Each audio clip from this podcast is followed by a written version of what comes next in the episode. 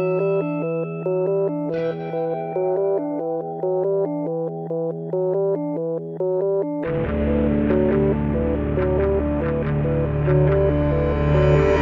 Ciao a tutti cari amici, puntata numero 77. Ho introdotto in maniera leggermente diversa la formula ciao a tutti cari amici, non l'avevo ancora usata per, perché Federico mi stava prendendo in giro nel nostro Before Dark che troverete nelle note della puntata perché insomma dico più o meno sempre le stesse cose all'inizio della puntata. Io ho iniziato a ridere dalla prima, primissima puntata perché ha detto puntata zero e io qua di Milano sono abituato a dire zero mentre è corretto dire zero. No, questo non boh. lo so cosa sia giusto, però so che qui a Milano avete tutti gli accenti sbagliati, tutti, cioè non è che eh, le fate tendenzialmente aperte o chiuse, fate sempre rigorosamente il contrario di quello che farei io e noi ci separano 200 km. Mm, eh, giustamente.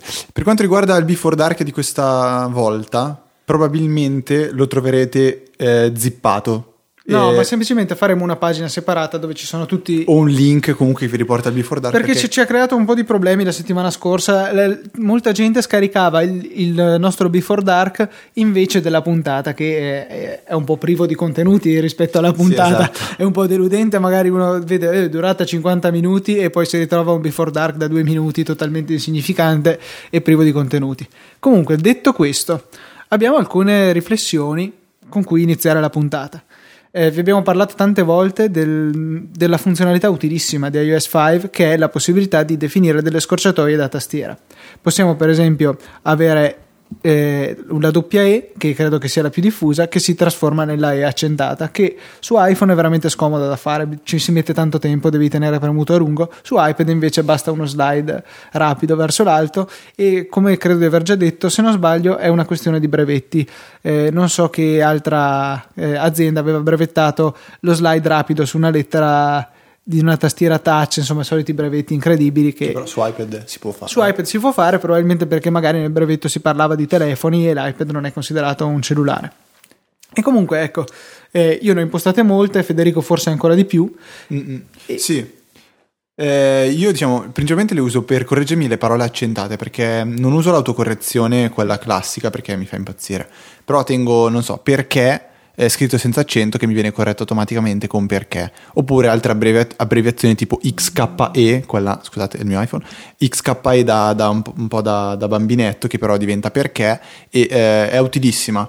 Però eh, spesso non, su iPad mi viene da riscrivere queste scorciatoie, ma mi sono reso conto di non averle impostate perché comunque non scrivo così frequentemente su iPad tanto quanto su iPhone qui sovviene quello che diceva Luca. Sì, la necessità di sincronizzarle con iCloud sarebbe molto comodo averle su tutti i nostri dispositivi. Eh, vengono eh, salvate già su iCloud insieme al backup. Infatti, se noi poi andiamo a ripristinare un nostro backup precedente eh, dopo un ripristino del dispositivo, per l'appunto, eh, questo conserva anche le abbreviazioni della tastiera. Non si vede a questo punto perché non sincronizzarle anche sempre tra un dispositivo e l'altro in, quando siamo loggati con il nostro account. Io lo trovo una funzione molto utile che dovrebbe finire su iCloud. Ma sì, anche perché non c'è alcuna motivazione per non, per non avere queste impostazioni. Certo che eh, sì, iCloud ci dice sincronizza i contatti, sincronizza eh, il calendario, tutte cose altisonanti e utili, poi sincronizza le abbreviazioni da tastiera, sarebbe un po' magari una cosa da tenere nella voce e tanto altro, non lo so, insomma, in modo che iCloud ci riesca a permettere di uniformare quella che è la nostra esperienza sui nostri dispositivi. Tipo Federico è uno che ama avere tutto eh, a tema, diciamo, per cui stesso sfondo sì. su iPhone e iPad, magari anche sul Mac, e per lui sarebbe molto comodo avere un'impostazione che gli permetta di fare tutto ciò in maniera automatica. Sì, beh, poi vabbè, gli sfondi così, uguali per tutti i dispositivi, sarebbe un po' difficoltoso anche per il discorso di risoluzione, eccetera, eccetera. Però, ad esempio, il fatto che eh, io non possa sincronizzare o ten- tenere comunque sincronizzati degli eventi creati direttamente dall'iPhone nel rullino fotografico tra iPhone, iPad e iPhoto è, è alquanto insu- assurdo. Cioè, se io creo un, um, un, album. un, album. direttamente dall'iPhone con so, i wallpaper, questo, questo album non viene sincronizzato su iPad e su, su, Mac. Ci saranno sì le foto in streaming foto, ma saranno comunque eh, divise, sfuse. E questo mi sembra una grossissima limitazione, proprio anche per il motivo per cui Apple, Steve Jobs, eh, volevano spostare l'hub, questo hub, eh, nel, nelle nuvole e non più, il, non più lasciare questo, questo, ruolo al computer. Quindi non più il Mac come centro di sincronia di tutti i nostri dati, tutte le nostre foto, quindi non più la necessità di passare per il Mac per condividere contenuti per, per esempio da iPhone a iPad, ma appunto spostare su iCloud questo centro in modo che tutti i dispositivi Mac compreso si comportino come dei client nei confronti di questo grande server che è la nuvola di Apple iCloud. Ecco, e con queste mancanze purtroppo non si può ancora eh, fare questo passaggio definitivo. La cosa che forse ci tiene più legati sono, eh, sono appunto le foto. E dicevamo prima anche per esempio il fatto che eh, iTunes non carichi su, su, iCloud per esempio i PDF che carichiamo eh, con iBooks o che carichiamo direttamente in iTunes. Ecco, sarebbe bello poterli avere in iCloud e quindi sempre sincronizzati tra tutti i dispositivi, note comprese, evidenziazioni e cose simili. Um, L'unica cosa che si sincronizza è a che punto siete arrivati dalla lettura di un ebook che avete su entrambi i dispositivi. Sì. Um, passando, vabbè, qui c'è in scaletta c'è una cosa simpatica da dire, simpatica mica tanto, a dire la verità. Cioè che capita spesso di navigare nell'App Store vedere qualche screenshot di applicazioni magari non conosciutissime, ma, ma non neanche tante, non è proprio vera questa frase, e uno vede nella, nella status bar in alto degli screenshot, eh, non so, la RAM oppure il logo della Vodafone cambiato che fanno evidentemente pensare ad un dispositivo jailbreakato. Con tutte le insomma la difficoltà che fa Apple a volte ad approvare delle applicazioni per delle inezie. Poi è strano che si facciano sfuggire delle cose così madornali come uno screenshot di un iPhone jailbreakato. Ok, che va bene, noi, noi, ce ne accorgiamo perché siamo utenti tra virgolette avanzati, abbiamo avuto il jailbreak per un certo periodo e sappiamo che quelle cose sono possibili solo con il jailbreak. Però comunque è veramente strano. Eh, ok, d'accordo, l'utente potrebbe non accorgersene, però mi sembra strano che lasciano passare una cosa del genere. Hanno rimosso applicazioni per molto meno, anche se ci dicevano alcuni sviluppatori che in Michele realtà Jacobino di esatto, Fabs. Che screenshot e descrizione sono cambiabili continuamente senza bisogno di approvazione direttamente in autonomia dallo sviluppatore, non c'è bisogno di passare attraverso Apple e questo è il motivo. Eh, Così come il prezzo delle applicazioni, quando si decide di fare uno sconto si può dire dal tal giorno a, per tre, per, al tal altro, come dice Luca, l'applicazione sarà scontata a 79 centesimi gratis e questo è un po' fuori dalla giurisdizione di Apple, nel senso che uno può un po' fare quello che vuole, da quel che ho capito io e da quel che ricordo che aveva detto Michele. E quindi niente, ci lascia veramente a bocca aperta vedere sviluppatori che comunque lasciano eh, questi screenshot eh, di dispositivi jailbreakati, evidentemente jailbreakati sull'App Store. Vabbè, non diamo colpa a Apple, io, io, punterei il dito contro gli sviluppatori, mi sembra una cosa veramente, veramente boh, scorretta, sbagliata, brutta, non lo so. No, non so, io non so non neanche se sono contro, però eh, a me semplicemente incuriosisce questa cosa. Per inciso, un'applicazione abbastanza nota che ho visto con eh, un iPhone palesemente jailbreakato era l'applicazione di Radio M2O che fa parte del gruppo RCS, mi pare, per cui insieme a RTL, insomma, radio di un certo livello, quindi eh, sviluppatori, credo, di un certo livello e sicuramente in evidenza nel panorama italiano. Eh, leggo invece adesso un'email col mio, col mio iPad, quindi lo tengo come leggio. Eh, Luca, dimmi se mi allontano troppo dal microfono. Un'email di Diego che eh, vuole fare un appunto eh, riguardo quello che abbiamo detto nella puntata 74, quindi tre puntate fa, eh, riguardante gli aggiornamenti a pagamento. E dice eh, che non creda sia giusto il fatto che gli aggiornamenti possano in futuro essere messi a pagamento. Perché quando compro un'app mi aspetto che questa venga migliorata nel tempo senza costi aggiuntivi. Questi miglioramenti verranno ripagati con un giudizio positivo e quindi una migliore visibilità. È sempre stato così. Non faccio esempi, ma spero capiate a cosa mi riferisco. Sicuramente Instacast, comunque credo. Esatto. Eh, se iniziassero a far pagare nuove funzioni o miglioramenti, sarebbe una spirale dannosa in primo per noi utilizzatori che investiamo soldi e fiducia in questi programmatori, che spesso spariscono per vari motivi e ci lasciano senza troppe spiegazioni. È vero che le cifre sono irrisorie, ma i numeri no. Uno sviluppatore che cura la sua app sarà certamente ricompensato dalla fedeltà e dal passaparola dei suoi clienti. Se aggiunge funzioni extra risulteranno più, più competitive rispetto ad altre app dello stesso genere. Nemmeno gli acquisti in app mi sono mai piaciuti, spesso fonti di confusione per il cliente e di soldi per lo sviluppatore, che propone un'app castrata a prezzo invitante, ma solo un successivo esborso ci darà quello che volevamo in prima battuta. Eh, poi nello specifico parlati di Instagram, eccetera, eccetera. Allora, prima cosa che Luca faceva notare, c'è un, c'è un, errore a un certo punto, cioè non è vero che è sempre stato così, così nel senso che gli aggiornamenti erano gratuiti, basti pensare a Photoshop o a prima dell'arrivo dell'App Store. È una cosa che è vera su iOS, nel mondo computer, desktop non è mai stato così, anzi direi che è l'eccezione. La maggior parte dei programmi offrono una versione che voi acquistate, non so, facciamo in questo momento l'applicazione corrente è la 5.0.0.0.1 e voi avrete gratuitamente tutti gli aggiornamenti della serie 5. quello che è. E quando si passerà ad avere una nuova eh, release maggiore si passerà alla 6.0, generalmente vi verrà chiesto di pagare di nuovo per l'aggiornamento. Pagherete di meno rispetto a chi acquista l'app per la prima volta, cioè sarà appunto fornito un prezzo eh, di favore per chi deve fare l'upgrade e questo serve per eh, fidelizzare i clienti, per dare comunque la possibilità a chi ha già pagato l'applicazione di rimanere corrente con un esborso ridotto e permette allo sviluppatore di continuare a eh, finanziare lo sviluppo qualora la base di utenza non dovesse espandersi. Abbiamo avuto quindi su iOS una piattaforma che è sempre stata in grande espansione, per cui uno sviluppatore poteva anche permettersi di tenersi sul groppone dei vecchi utenti che eh, non contribuivano più economicamente allo sviluppo dell'applicazione e fare solamente conto sul fatto che, appunto, come diceva Diego, eh, il passaparola avrebbe portato sempre nuovi clienti. Eh, questo però sì, si può ancora fare, ma per quanto si potrà fare? Era una, un discorso che avevamo affrontato anche con Franco Solerio, se non sbaglio, quando era stato nostro ospite. E sì, ci sono opinioni contrastanti, per cui eh, non so, io, io, non sono totalmente d'accordo, io rimango dell'idea che comunque eh, la possibilità di introdurre aggiornamenti a pagamento potrebbe nel lungo termine giovare, però eh, sono proprio opinioni personali, insomma.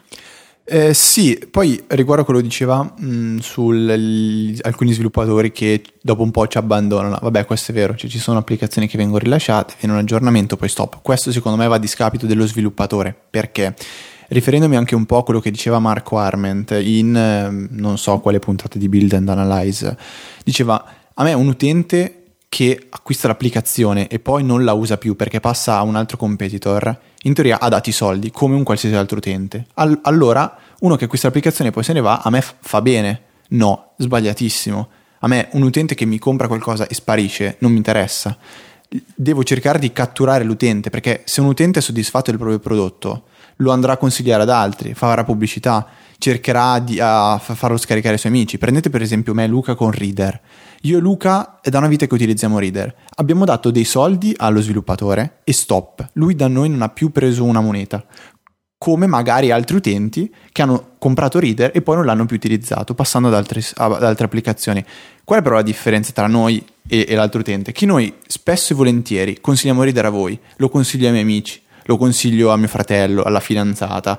Eh, cerchiamo di, di, fare pubblicità, ma non perché ci finiamo pagati, abbiamo pagato come qualsiasi altro utente. E ehm, quello che deve fare lo sviluppatore con gli aggiornamenti è cercare di non rendere insoddisfatti gli utenti. Per esempio, adesso io sentendomi un po' limitato da reader per iPad per quanto riguarda la, eh, la condivisione su Tumblr, ad esempio, o ehm, la gestione dei, dei, dell'iscrizione feed RSS, sono andato a cercare qualcos'altro. Trovo qualcos'altro che mi può soddisfare e passo eh, ad utilizzare Mr. Reader. A questo punto Silvio Rizzi, che è lo sviluppatore di Reader, se ne dovrebbe fregare di me perché tanti soldi li ha presi e probabilmente non li prenderà mai dato che non ci sono aggiornamenti a pagamento. No, assolutamente.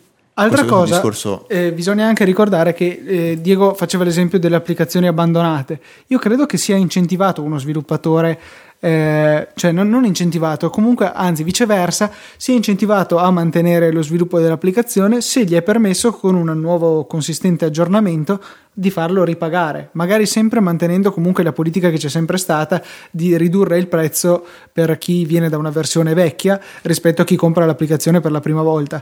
Eh, appunto, avere questa possibilità di questo ulteriore rientro economico potrebbe spingere più sviluppatori a non abbandonare l'applicazione. Eh, Boh, cioè, ehm, boh. cioè, sì, esatto, dico l'ennesimo boh. Eh, io non, non, sono proprio d'accordissimo con la storia degli aggiornamenti di pagamento. Vabbè, se volete approfondire questa questione, eh, c'è la puntata con Franco Solero in cui ne abbiamo parlato a fondo. Eh, io sono son del parere che così l'App Store funziona. Eh, gli aggiornamenti a pagamento non li vedo, ehm, boh, non, non li vedo così bene sono curioso di eh, scoprire co- come si comporteranno aziende tipo Adobe, che ha rilasciato Photoshop Touch per iPad, che già non ha aggiornato per lo schermo Retina, che manca di alcune funzioni secondo me eh, abbastanza fondamentali e non così complicate, come ad esempio eh, la, la creazione di un pattern cioè non, non, non, sono riuscito a farlo in alcun modo, ho dovuto usare il timbro, lo stampino per farlo e non, non è proprio il metodo migliore. Ehm, sono curioso di vedere quando avrà voglia di rilasciare una versione avanzata di Photoshop che introdurrà tantissimi aggiornamenti, che cosa deciderà di fare. Se rilasciare Photoshop CS2 a pagamento o se aggiornarlo gratuitamente. Questo secondo me sarà, sarà una cosa eh, da, da valutare sicuramente. Io rimango in attesa invece di Pixelmator anche per iPad, un'applicazione per Mac, eh, totalmente per Mac, magari potrebbe eh, essere molto buona anche dal lato iOS, appunto perché eh, realizzata da sviluppatori che si intendono totalmente delle piattaforme di Apple. Proseguendo, eh, ci è stato chiesto come mai non accettiamo le donazioni ricorrenti da un euro e la risposta è molto semplice perché PayPal si tratterrebbe una percentuale eccessiva de- della donazione, cioè se eh, facessimo veramente le donazioni da un euro ci arriverebbero 60 centesimi, 61 centesimi, una cosa di questo perché genere. Perché c'è, c'è un fisso più una percentuale. Esatto, mi pare che il fisso sia 34 centesimi più il 3,4-3,5% dell'importo complessivo, per cui su un euro ci conviene davvero poco, arriva veramente poco. E allora giustamente ci era stato suggerito, ma perché allora non fare una bella donazione trimestrale da 3 euro, così eh, in, risente di meno appunto delle tariffe di PayPal? Ci stiamo studiando, non abbiamo ancora capito bene se è possibile fare questo genere di, di, donazioni con il servizio di donazioni ricorrenti di Easy Apple. Colgo l'occasione ancora una volta per ringraziare tutti coloro che hanno deciso di supportarci e chi non l'avesse ancora fatto ma avesse intenzione di farlo, ricordiamo che è possibile in maniera molto semplice, basta avere un account di PayPal, andate su easyapple.org nella barra laterale selezionate l'importo che desiderate donare mensilmente, 3 o 5 euro e cliccate su contribuisci. Ecco, e a proposito di questo, permettetemi di leggere un'altra email fantastica, sarò velocissimo, che ci ha inviato Federico, in cui dice... Eh, non, non, te la sei mandata? No, non me la sono mandata io, no, non è un altro Federico, eh, che dice, lui è aderito alle donazioni e dice, il conto onesto che ho fatto nel mio piccolo è che se ogni puntata costasse 79 centesimi, quota minima proposta su iTunes Store, e che io spenderei più che volentieri per ascoltare una puntata delle vostre, ehm, per dirla papale papale, vale di sicuro molto di più una vostra puntata che una qualsiasi canzone neomelodica che si trovano sullo store. Dice con 5 euro al mese mi assicuro di mantenere in equilibrio il conto. Se sommiamo che 75 puntate le ho già avute, tra virgolette, gratis. Poi non ultimo è qui questa perla di saggezza dove dice preferisco dare 5 euro a voi piuttosto che al tabacchino per un pacchetto di sigarette. Ahimè, brutto vizio che sto cercando di togliermi.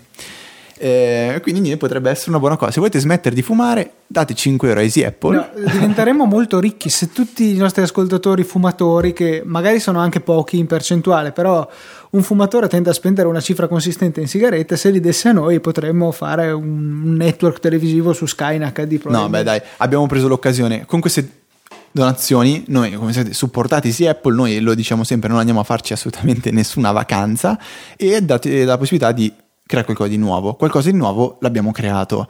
Eh, abbiamo migliorato un servizio che era nato diversi mesi fa, ma che ci si è resi conto era difficile da gestire per noi, era brutto da vedere per voi. Infatti, tant'è che non era mai stato in realtà eh, pubblicato ufficialmente. Ogni tanto compariva su Twitter, se andate a cercare nella vecchia cronologia eh, dell'account Easy Apple, eh, Easy Apple News is out eh, e si appoggiava al servizio paper.ly che creava una rivista eh, prendendo degli articoli che io e Luca selezionavamo e la proponeva uh, gratuitamente tramite un download e si poteva visionare questa rivista. Servizio che ci si è resi conto non funzionava né per noi né per voi, come abbiamo già detto, e abbiamo trovato quella che attualmente pare essere una soluzione valida. Eh, visitando... Spieghiamo innanzitutto qual è il nostro scopo. Il nostro scopo è selezionare nella marea di notizie, articoli che eh, compaiono ogni giorno su, nei nostri lettori di RSS. Io viaggio su una media di 300 articoli al giorno, qualcosa del genere, e appunto vado a selezionare i più interessanti, un paio e ve li propongo appunto da, da, da leggere in maniera più comoda e curata, diciamo. E lo stesso fa Federico, quindi magari ogni giorno tiriamo fuori 3, 4, 5 articoli interessanti eh, da leggere per rimanere informati sull'attualità del mondo Apple, ma non, principalmente, sì, ma se quello. ci sono grosse notizie eh, del mondo tecnologico in generale, magari ne, ve le condividiamo, insomma, però comunque rimanendo sul numero di articoli gestibile, non dovrete fare come me che mi sorbisco 300 articoli al giorno. È una cosa che facciamo io e Luca da una vita, da quando ci conosciamo tra di noi, cioè quando uno legge qualcosa di interessante lo condivide sempre con l'altro. Allora abbiamo pensato perché non aprire questo servizio a tutti?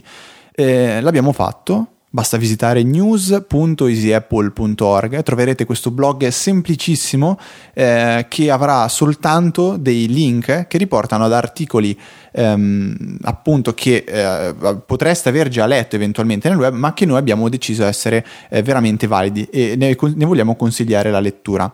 Ehm, basterà cliccare sui link che potranno essere accompagnati da una breve descrizione scritta appunto da me o da Luca, potrete andare a leggere l'articolo integrale che eh, per comodità vi consigliamo poi di aggiungere al vostro servizio di read later, eh, ripetiamo per l'ennesima volta, Instapaper, Pocket o Readability. Um, ultima cosa, possiamo, ci capiterà a volte magari che eh, vedendo delle applicazioni eh, scontate o degli aggiornamenti interessanti di ehm, prodotti o applicazioni recensite da noi durante le puntate, eh, potrà capitare che troverete appunto link a questi, questi, prodotti e potrete acquistarli o comunque vederli. Magari per quelle applicazioni che sono sì interessanti ma non così eclatanti da meritare una newsletter intera che appunto va attivamente a segnalarvi la disponibilità entrando nella vostra email e disturbandovi, eh, invece per le applicazioni tra virgolette di secondaria importanza ci accontenteremo di questo servizio news. Quindi come seguirci? Eh, dal sito direttamente news.easyapple.com www.news.org. Iscrivendovi al feed trovate il link direttamente nel ehm, blog, nel, appunto nel, nel sito news.easyapple.org, lo inserite in Google eh, Reader, in Reader per iPhone, iPad, Mac, quello che volete e non ultimo c'è la possibilità di seguirci tramite l'account Twitter dedicato. C'è stato un po' di dibattito tra me e Federico se era meglio pubblicare direttamente sull'account principale di Easy Apple oppure farne uno separato. Alla fine abbiamo deciso di farne uno completamente separato per non eh, intasare troppo la nostra timeline o meglio la nostra timeline di chi ci segue col nostro account principale con delle notizie che magari possono non interessare. Ehm, l'account in questione se volete seguirci è Easy Apple News tutto attaccato e appunto seguiteci se volete essere sempre informati con le ultime notizie. Sì, eh, perché abbiamo pensato chi segue Easy Apple eh, potrebbe ritrovarsi una marea di notizie che magari per scelta non vuole, non vuole leggere, e, um, followare invece un account in più come quello di Easy Apple News non, non costa niente. Comunque trattasi sempre di un account a bassissimo traffico, cioè se ci sono 10 tweet al giorno è stato un giorno particolarmente attivo. È così, non pensate che arrivino decine di valanghe di articoli, eh, saranno magari 3-4 al giorno, magari un giorno anche soltanto uno, niente di, niente di esagerato. Eh, sappiate solo per colpa vostra ho dovuto iniziare a utilizzare Instapaper perché ehm, Readability non, non, permette di inviare gli articoli a Tumblr e neanche Reader per iPad, quindi sentitevi un pochettino in colpa per, per me. Um, Pocket invece lo supporta tranquillamente, quindi Instapaper e Pocket permettono di farlo. Passiamo oltre che c'è un bel servizio che da settimane, no, da due puntate che stiamo spoilerando, diciamo, ve ne parleremo, ve ne parleremo, e quel Easel per Dropbox. Sì, spoileriamo tanto per mantenere una terminologia italiana, no? Eh, boh, secondo me spoiler, spoilerare è diventato qualcosa di Boh, cioè, penso che sia conosciuto da tutti, dai. No. Comunque, Luca, eh, WAP, WAPWolf è questo servizio di cui vi abbiamo anticipato qualcosa due puntate fa, che è eh, una sorta di Hazel per Dropbox. Più che Hazel potrebbe essere affiancato a un if this then that ehm, specifico proprio per Dropbox, ma non solo. Supporta altri servizi eh, analoghi, si dice, sì, omologhi, analoghi, eh, che sono quali ehm, Google Drive, Box. Eh, Box.net e a breve anche SkyDrive, eh, che è il servizio appunto di storage ehm, fatto da ehm, Microsoft. Microsoft. Poi c'è anche per esempio SugarSync. Ehm, e questi sono i servizi appunto per l'archiviazione dei file supportati. Esatto. Supporta anche l'integrazione con Evernote e eh, a differenza di This Then That, eh, appunto la cosa che lo differenzia di più è la possibilità di manipolare i contenuti perché il This Then That vi permette salva qui, butta là, eh, carica su Twitter. Ciapa qui, ciapa là. Esatto. No, eh, questo ha delle funzioni più avanzate sia in termini di trattamento dei documenti che delle immagini. Per esempio, potreste volere convertire automaticamente un PDF nel testo o viceversa, del testo in PDF. Eh, per esempio, voi scrivete con eh, Write Up e volete che vengano creati automaticamente dei PDF pronti, che ne so, per essere inviati ai vostri amici. Oppure ogni cosa che scrivete su Write Up deve essere salvata in PDF e inviato a una lista di mail che voi definite, per esempio. Eh, questo, questo, genere di attività so, si adattano perfettamente a quello che vi offre WapWolf. Eh, potrà inoltre fare anche delle cose interessanti, per esempio eh, stamparle con Google Cloud Print, se sfruttate Chrome e questa funzione, potrete fare un sacco di cose, potrete convertire gli ebook, poi le classiche Inviarli funzioni. al Kindle anche. Esatto, tramite la, la mail che vi fornisce Amazon per ogni Kindle.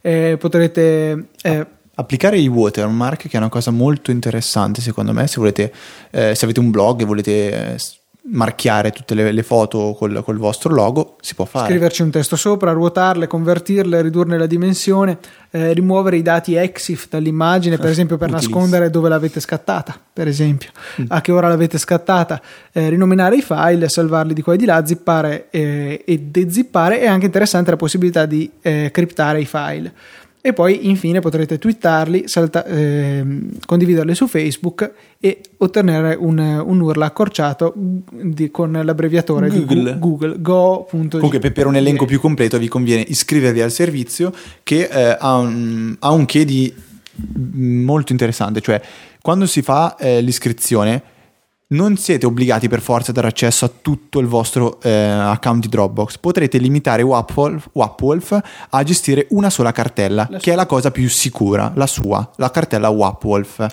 Um, Quindi se dovete mettere dei documenti riservati sul vostro Dropbox basterà non metterli nella cartella di Wapwolf e lui non saprà neanche che esistono. Insomma è una cosa molto pratica per tenere eh, delle sezioni a compartimenti stagni se vogliamo in Dropbox e dopo tantissimo tempo ritornano le campane su Easy Apple. Probabilmente le avrete sentite, sono qui che suonano eh, per noi.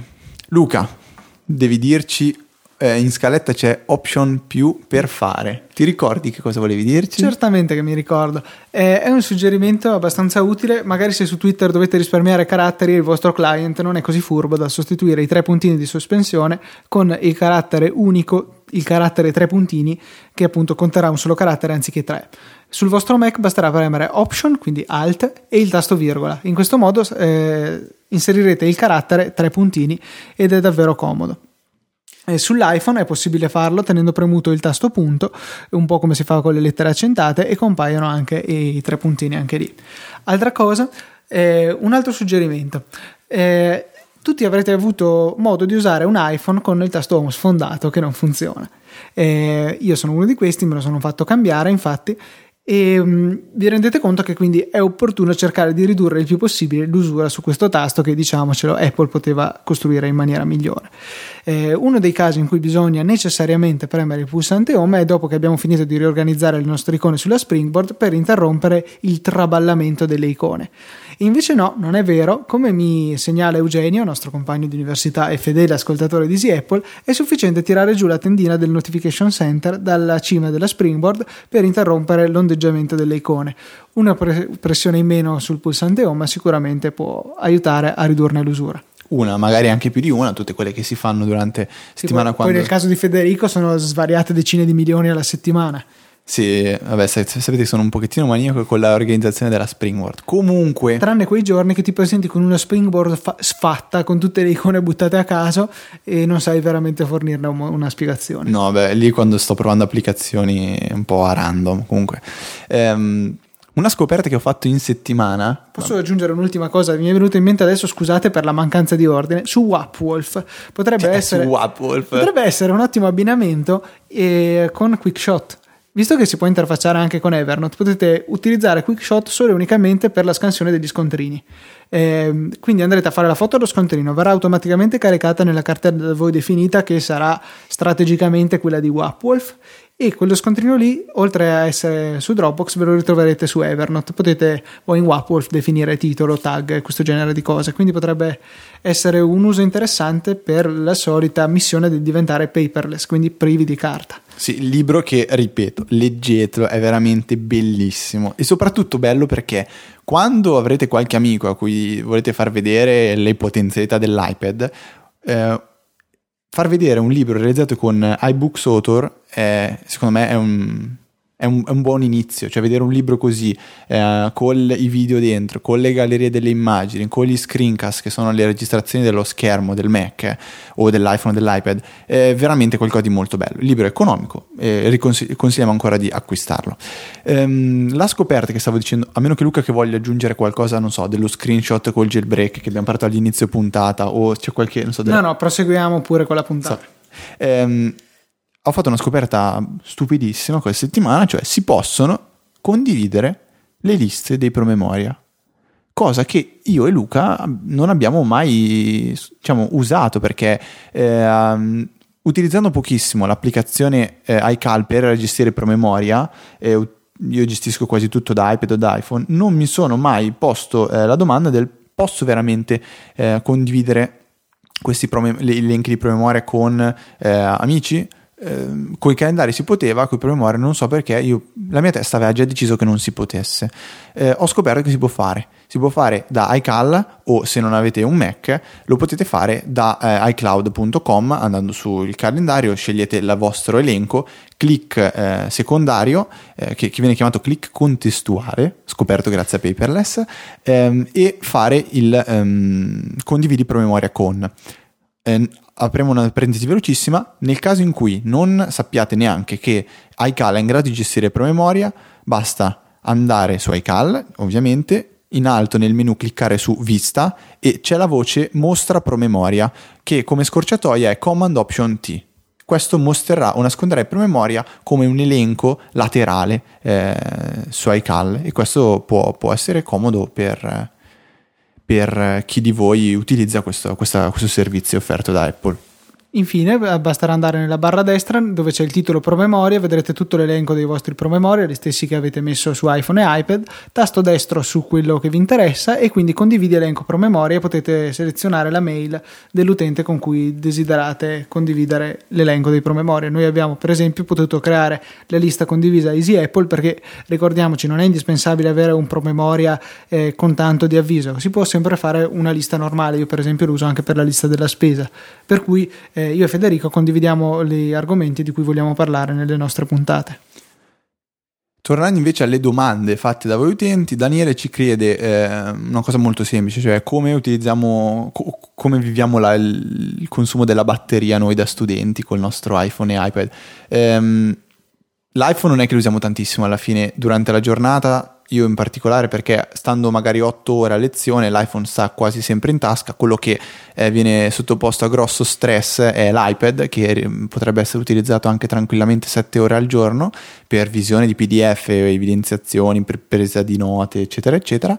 E l'i- l'iPad eh, io per sicurezza sono costretto a ricaricarlo ogni notte semplicemente perché magari 7 ore le, le, dura tranquillamente, il giorno dopo però arriverebbe magari solo alle 10-11 di mattina, quindi mi vedo costretto a caricare l'iPad tutte le notti. Con l'iPad 2 sarebbe meglio che consuma un po' un Sicuramente sì. Eh, una, riguardo il caricare le batterie, eh, per l'ennesima volta, ah, diciamo che... Ehm, non c'è problema quando si ricarica le batterie se non si sono scaricate del tutto, anzi è meglio, anzi andate a visitare Battery University per tutte le informazioni necessarie riguardanti le batterie al litio. Trovate, eh, il, link trovate il link nelle show notes come sempre. Francesco invece ci chiede, e qui cercheremo di essere veloci perché sappiamo che al- potrebbe interessare ad alcuni utenti ma ad altri potrebbe risultare noioso, eh, come buttarsi nel mondo di Twitter per la prima volta, dato che noi parliamo spesso, ne abbiamo parlato nella puntata Back to Work, perché Twitter non è solo un social network per, passatemi il termine, cazzeggiare, ma si può anche trovare tantissime eh, persone interessanti che condividono cose interessanti. E mh, riguardo questo, Cosa utilizzare? Allora, io consiglio, eh, per adesso secondo me l'esperienza migliore d'uso su Twitter la da Tweetbot in assoluto.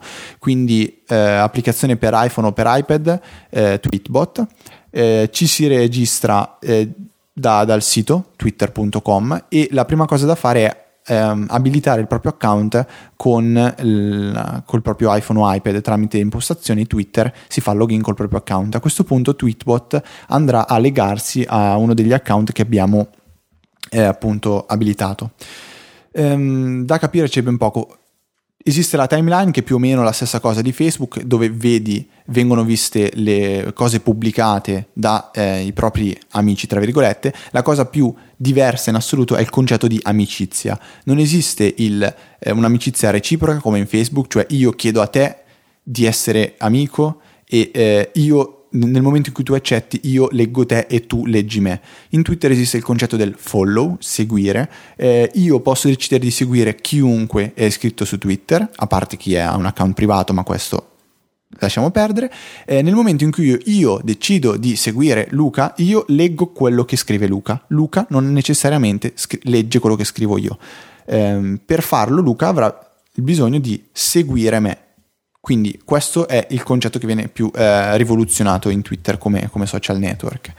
Ehm, e poi niente, eh, si ha il limite di 140 caratteri per scrivere quello che si pensa, si cerca possibilmente di scrivere cose interessanti e ehm, esiste l'altro concetto importante che è quello delle menzioni, cioè eh, scrivere chiocciola e il nome dell'utente a cui si vuole scrivere per ehm, notificare appunto l'utente che si è menzionato di aver scritto un tweet eh, con lui, de- con lui diciamo, um, appunto menzionato. In questo modo se io men- scrivo un tweet menzionando Luca, quindi chiocciola Luca TNT, Luca riceverà una notifica nel, nella sua pannello di controllo di Tweetbot in cui vedrà che io niente, ho richiamato la sua attenzione. Questo è principalmente Twitter. Twitter è il mezzo, poi bisogna seguire le persone giuste, per esempio Easy Apple, per esempio noi due e per esempio Easy Apple News per avere una fonte sempre aggiornata di notizie sul mondo Apple. So, vogliamo dare un... Viticci, Viticci scrive sempre cose interessantissime. Ehm... In inglese. Eh vabbè, in inglese. Eh, ecco sì, forse la lingua principale con cui si comunica è quello. Comunque si trovano tantissime persone interessanti.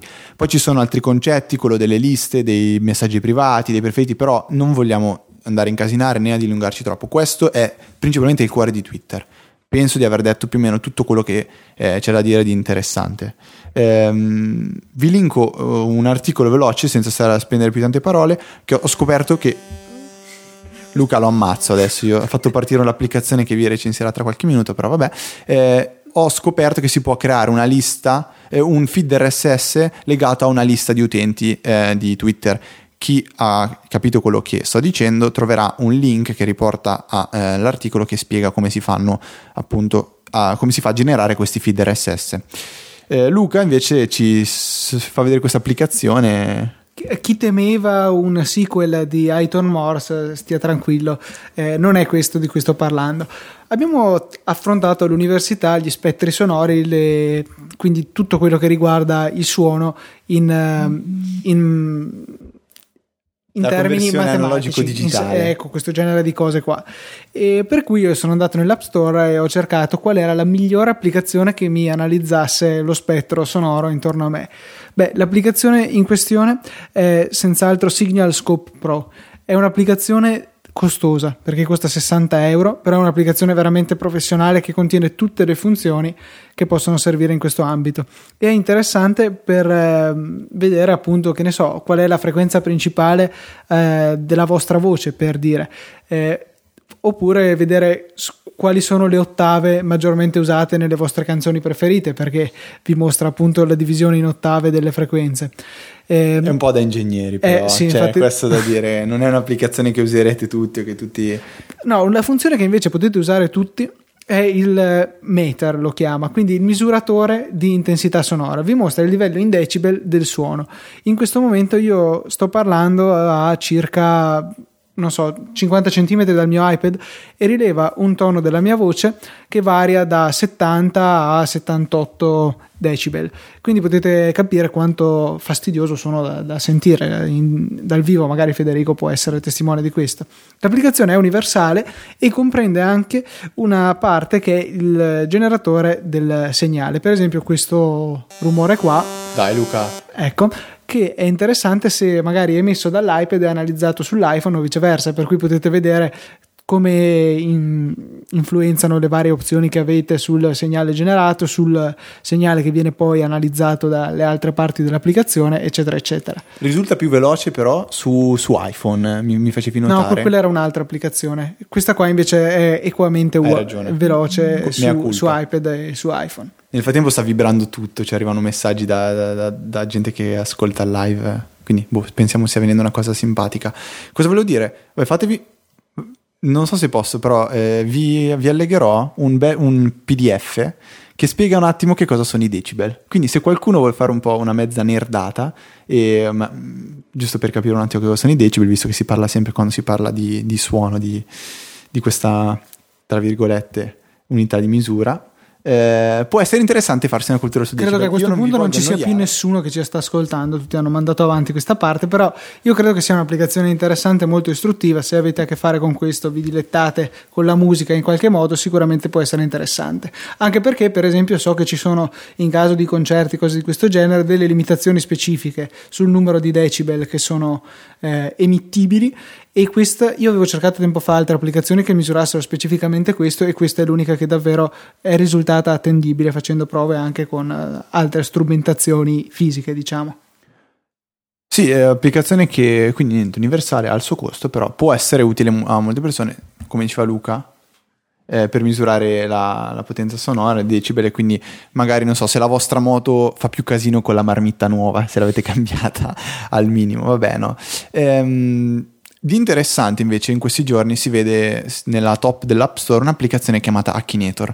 Akinator che è questo genietto che sarà in grado di indovinare qualsiasi persona a voi, cui voi state pensando con delle domande che non vanno neanche più di tanto nello specifico.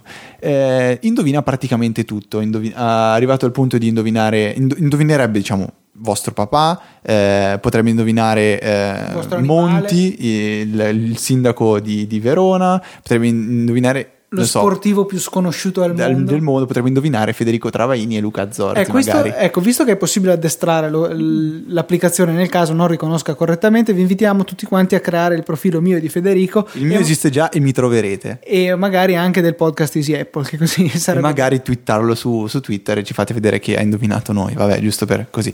Ehm, magari vabbè Akinator probabilmente l'avete, l'avete già provato. Eh, se non volete acquistare e spendere quell'1,59€ andate su www.akinator.com eh, potrete utilizzare questo servizio da web gratuitamente per testare che funziona e poi magari acquistare l'applicazione per far vedere ai vostri amici come eh, Akinator sia intelligente. Anche perché è universale quindi la spesa direi che la vale decisamente. E anche se Luca non vuole volevo spendere 30 secondi per far capire un attimo eh, qual è il concetto che sta dietro Akinator, cioè l'idea è quella che con ogni domanda Akinator deve dimezzare la, le possibili scelte che ha eh, per quanto riguarda le, le, persone che può indovinare. Quindi teoricamente eh, ad ogni domanda smezza eh, le possibili risposte. Questa è una cosa che si chiama ricerca binaria e eh, ipoteticamente con 20 domande potrebbe arrivare a fare 2 alla 20 eh, possibili risposte. Quindi fate un attimo i conti e vi rendete conto che con 20 domande è praticamente sicura la, la risposta. La cosa curiosa è come hanno han fatto a creare un database eh, così vasto. Cioè ci sono veramente tantissime. Luca mi sta dicendo di mettere la testa contro il microfono, io tra un po' lo mangio. Comunque, la cosa è curiosa. È storto, non puoi parlare di fianco al microfono, devi parlare davanti al microfono. Va bene, agli ordini. Niente, la cosa curiosa di Akinator è quello che ci sta dietro, magari non, fer- non, fermatevi al fatto che indovini, provate a informarvi un attimo come funziona, non sto qui ad annoiarvi, però eh, sono sicuro che vi, vi, vi possa interessare parecchio. Luca, i tuoi bei templates. Sì, Eh, noi abbiamo tutti, direi tutti e due, apprezzato nel corso del tempo la suite iWork su iPhone e su iPad, però ci rendiamo conto che a differenza delle loro controparti per Mac non dispongono di una grande varietà di temi eh, disponibili, di modelli per creare le nostri, nostre presentazioni, fogli di calcolo o documenti. Vengono in nostro soccorso Templates Pro 4 e poi c'è Keynote Pages Number e poi Pro perché naturalmente è una, un'applicazione tra virgolette professionale. Questo era Siri che partiva a Federico e sono in sconto peraltro adesso sono scontati del 50% e costano solamente 4 euro che vi consiglio di spendere se usate abbastanza di frequente queste applicazioni su iPhone o su iPad. Ehm, sono applicazioni universali, per cui anche qui molto comodo, soprattutto se avete la suite iWork anche su iPhone, a differenza di me perché non, non ho spazio. E dispongono veramente di tantissimi modelli adatti a ogni situazione, in particolare eh, per Pages ce ne sono veramente tantissimi, tra cui io appunto ho potuto realizzare un volantino ironico che magari vi metteremo nelle show notes dove fingevo di essere un venditore di stupefacenti eh, che, che, appunto promuoveva la sua legittimissima attività e legalissima attività. Eh, una volta scelto sulla sinistra la categoria che vi interessa potete selezionare un modello e vi verrà subito mostrata un'anteprima per cui potete rendervi conto se veramente il modello che avete scelto è quello che fa per voi. Se così dovesse essere vi basterà cliccare sull'iconcina in alto a destra e selezionare apri in Pages Keynote Number a seconda dell'applicazione che appunto dovete utilizzare per modificare questo tipo di documento. Sono tantissimi hanno delle belle anteprime sono realizzati in maniera molto professionale per cui con un design veramente ben studiato, caratteri buoni, insomma, mi piacciono molto. Se guardate nell'App Store trovate anche un sacco di screenshot eh, più che esplicativi delle applicazioni stesse e credo che possano essere un ottimo aiuto per magari quei casi che non, non, avete proprio il vostro computer insieme a voi, siete in giro con l'iPad, avete bisogno di fare un determinato tipo di documento e crearlo da zero potrebbe risultare molto dispendioso in termini di tempo. Utilizzando queste applicazioni avrete un sacco di modelli già pronti da dover solamente modificare, quindi concentrandovi sui contenuti e avendo già pronta una formattazione ineccepibile c'è solo qualche limitazione imposta da, da, Pages e Keynote Numbers, cioè il fatto che se importate un nuovo template eh, non potrete creare nuove diapositive eh, basate su quel tema, ma dovrete duplicare quelle, quelle vecchie. E, mh, questa è proprio appunto una limitazione di Keynote, cioè non è che Keynote inizierà a ragionare nei termini del tema che avete importato, ma semplicemente verranno caricati delle, eh, dei documenti predefiniti creati appunto in questi templates quindi un pochettino... con tutti i tipi di diapositiva disponibili. Voi vi, vi consiglio, il mio consiglio a questo punto è di duplicare man mano le, le diapositive che vi servono metterle nell'ordine che desiderate e una volta finita l'applicazione rimuoverete dal fondo della presentazione le slide che non vi interessano e siamo giunti così eh, al termine anche della nostra 77esima puntata. Ehm, aggiungo una, un, una, un, paio di, di, note di servizio, cioè per quanto riguarda Easy Radio, eh, vediamo che comunque viene ascoltata da diversi utenti, siamo felici di questo. Se avete voglia di darci qualche feedback, noi siamo più che contenti. Se possiamo migliorarlo, migliorare questo servizio e renderlo più utile, come già detto, noi siamo solo felici di poterlo fare. Abbiamo aggiunto eh, la, l'icona nel caso in cui vogliate aggiungere alla vostra home la, la, scorciatoia per arrivare al live radio, che ora funzionerà anche eh, in background e sarete liberi di navigare anche in altre eh, finestre, in altre schede di navigazione, anche su Safari per, per iPhone.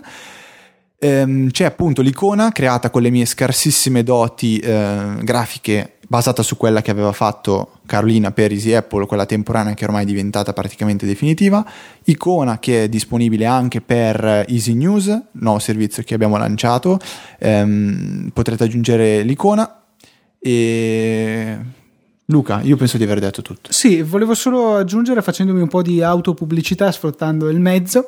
Ehm, Avevamo parlato la settimana scorsa di iTunes e delle critiche che gli vengono rivolte.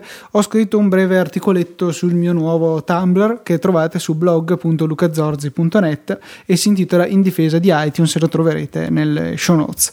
Quindi direi che questa puntata si conclude qui. Sì, dai, cioè, diciamo che visitate lucazorzi.net e vi troverete proprio il bel sito di Luca e poi da lì potrete arrivare al blog.